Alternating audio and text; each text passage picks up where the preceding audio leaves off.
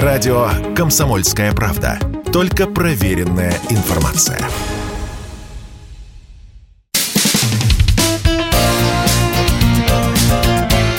Говорит полковник. Нет вопроса, на который не знает ответа Виктор Баранец. Итак, широкая мировая дискуссия вокруг Запорожской атомной электростанции продолжается. Продолжается на уровне МАГАТЭ, продолжается на уровне местного запорожского руководства, ну и, конечно, Москвы. Пока слишком много слов и очень мало дела. Некогда российская сторона предлагала провести совместную комиссию с представителями ООН и МАГАТЭ на Запорожской атомной электростанции. Ну а какие э, идеи предлагает сейчас руководство Запорожья?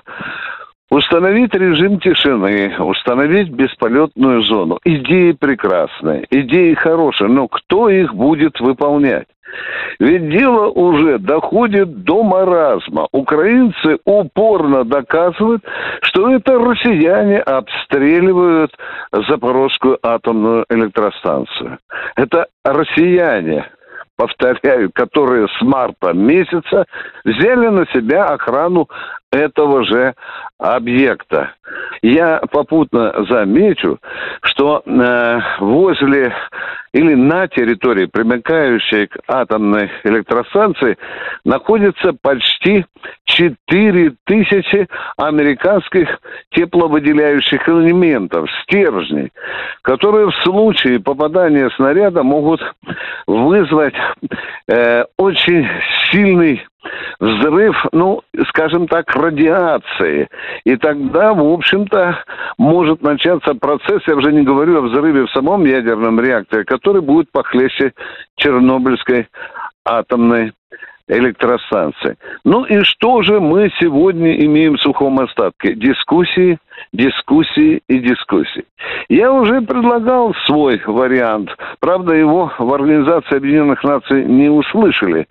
Я предлагал, чтобы представители Организации Объединенных Наций, МАГАТЭ, э, Пентагона э, постоянно находились на территории Запорожской атомной электростанции.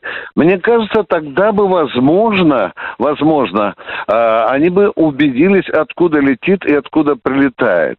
И вот сегодня по ночным сводкам тоже прилетало, только слава богу, не попало ни в центральный реактор, ни вот в эти самые твелы, тепловыделяющие элементы, которые расположены, скажем так, на подворье Запорожской атомной электростанции. Здесь э, я не могу не сказать и о другом. Когда начинаешь анализировать оценки, которые дают западные политики, то они почему-то все время носят какой-то гуманный характер по отношению к Украине.